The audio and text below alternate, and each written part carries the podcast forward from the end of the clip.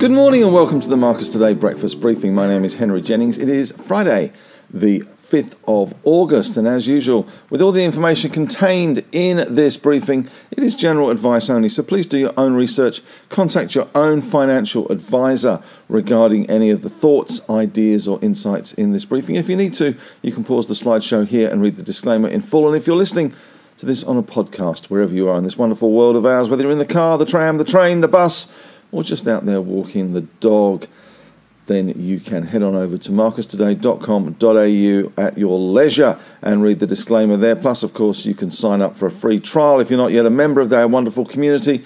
And also, you can check out all the other wonderful goodies that are on the Marcus Today website. It's not just about the newsletter or the email, it is all about the site as well. All right, well, last night in the US, we closed down 86 points on the Dow Jones, 32,727. Bit of a meandering kind of day, a lot of push me, pull you things coming out at the moment. A bit of a Dr. Dolittle day. We have the uh, threat of recession on the one hand, we have the threat of interest rates on the other hand, and if you had three hands, then we would have corporate earnings on that last hand. So, a lot of uh, conflicting signals coming out at the moment in terms of where the market is going. So, as a result, it's tending to trend sideways. Focusing on results, we did get block after hours, which looked pretty disappointing.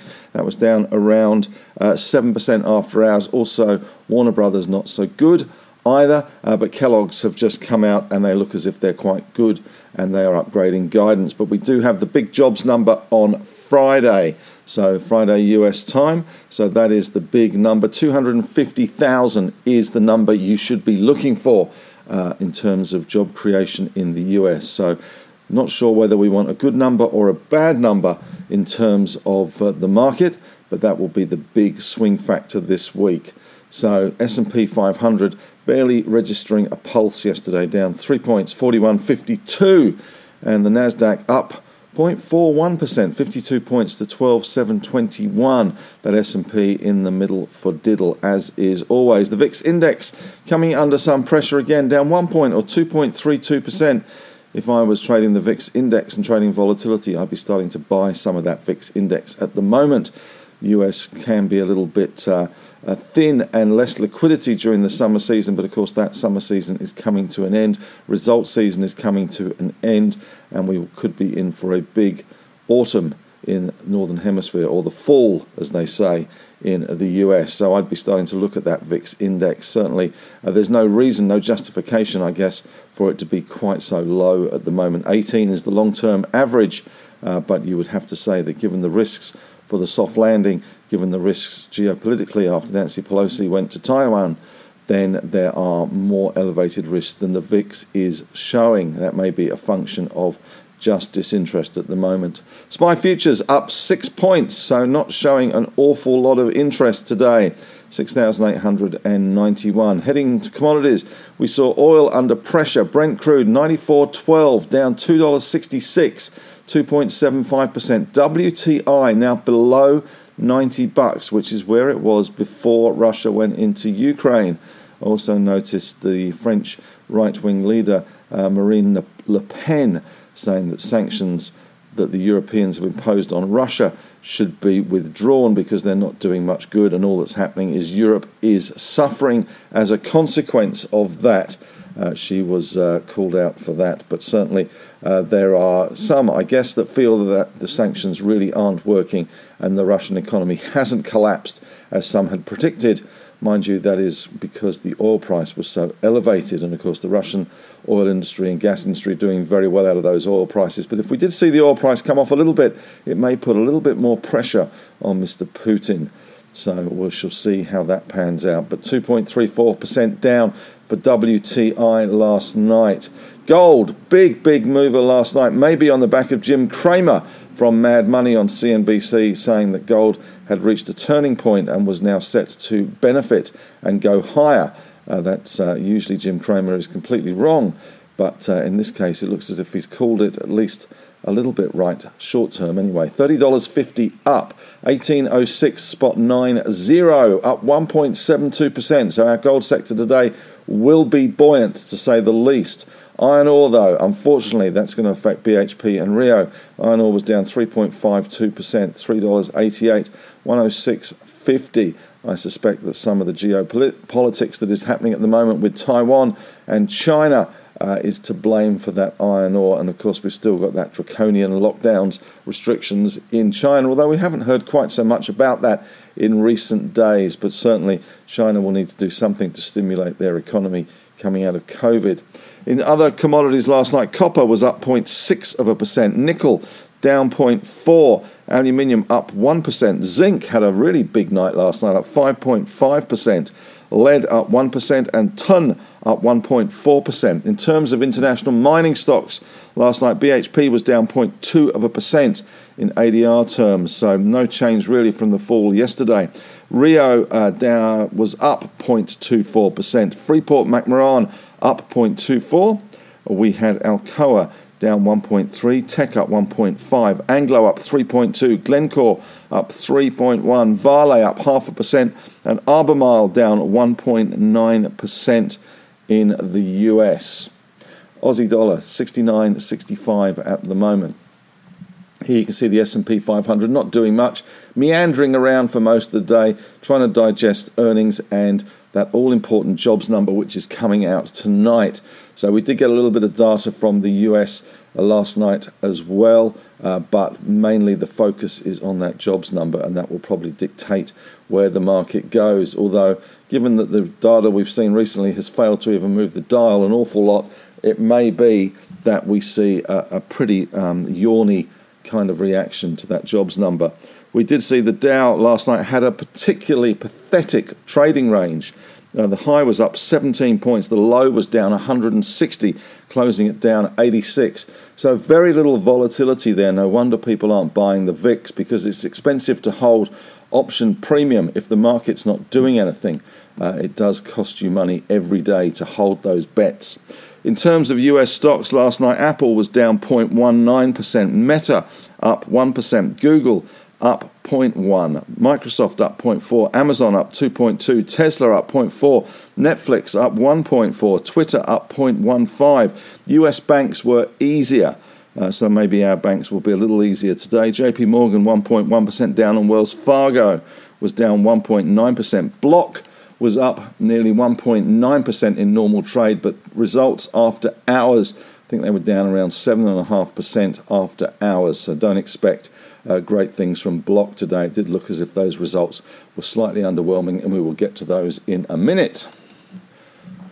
Major stories last night the US dollar down, that's why gold is going up. Bond yields up, equities hardly changed. We did see a rise in US weekly jobless numbers, which does suggest that we are seeing a slowing and a softening of that labour market, which is, after all, what the Fed wants to see. But job loss is nowhere near recession levels from 2001 and 2008. The all eyes, though, will be on that US jobs numbers tonight. Non farm payroll is expected to be plus 250,000. So that is the number. When you wake up at 3 o'clock in the morning grasping for your Bloomberg, that is the number that you were wanting to see. Uh, oil drops on recession fears, and it is now back to those pre Ukraine invasion levels. And the Bank of England raised rates by the most since 1995. That's despite recession risk. They put up rates by half a percent to 1.75%. Inflation is now on track in the UK to top, or to be 13.3% in the last quarter of the calendar year. 13.3%. That is a big, big rise. And we'll talk about energy prices because they're going to see a massive increase in energy costs in October. In fact, the average UK household will be paying a vast amount of money uh, in terms of their heating bill. Nearly 6,000 kangaroo dollars for gas and electricity the average household will be paying, uh, not just this year, not just next year, but also well into 2024 if forecasts are to be believed. Uh, the Bank of England has begun a $40 billion government bond sale in the second half. That is the opposite of quantitative easing. Uh, that's uh, what they call in the UK the gilt market. And China obviously firing a few missiles at Taiwan and a few live drills pretty close. The US trade deficit shrinks to 6.2%, exports at a record high. and suggesting no recession. So maybe we will see that soft landing.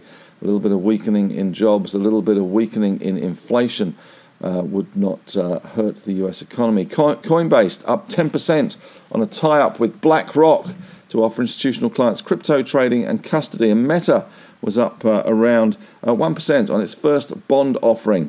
And in Fed speak last night, Mester sees rates a bit above 4% mid 2023, higher than current market expectations, and need to see months of inflation declines before rates peak. So there we go, more news from the Fed heads.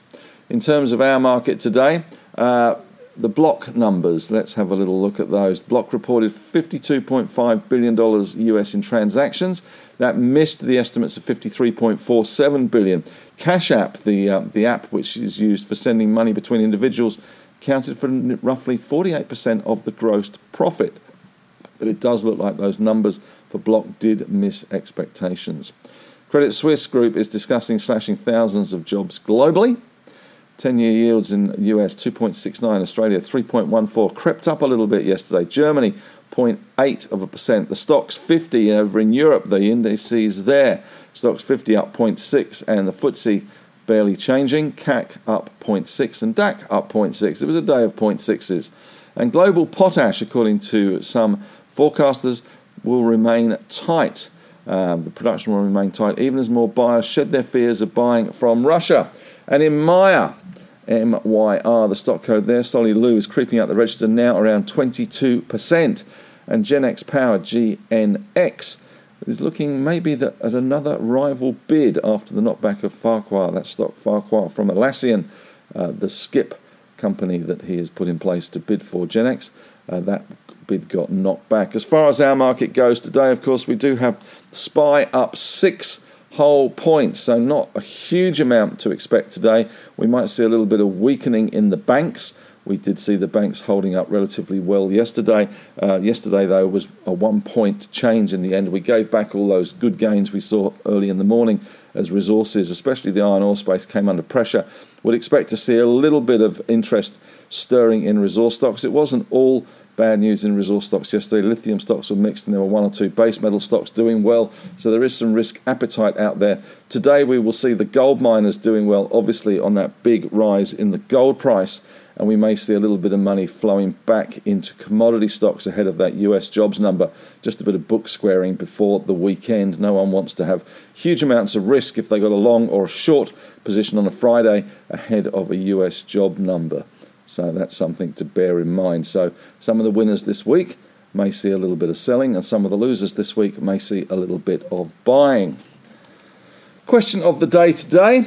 This is uh, goes to uh, what we were asking in our morning meeting yesterday. Is our question of the day yesterday? What's your best source of information when you wake up first thing in the morning?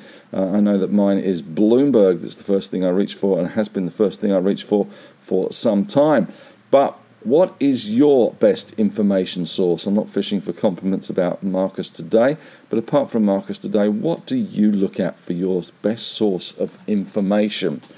Well, that's it from me today. You can head on over to the Marcus Today Facebook discussion group as usual.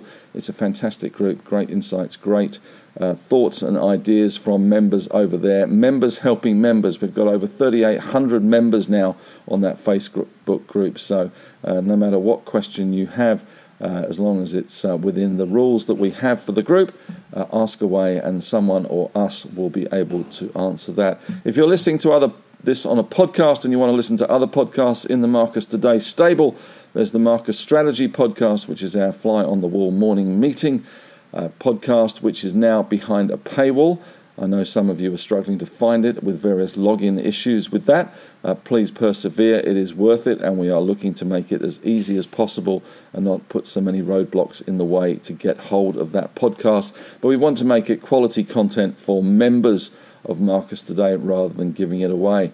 Uh, talking of giving it away, though, on the couch is free, as it is the morning meeting, uh, the morning update with the breakfast briefing, and of course the end of day podcast. So you can subscribe to those streams and get all that wonderfulness there. And my on the couch podcast, and I failed miserably this week to do a new one, but I promise next week I will do one. But that's it from me today. Thanks very much for listening. Have a great day, and may the trading gods be with you.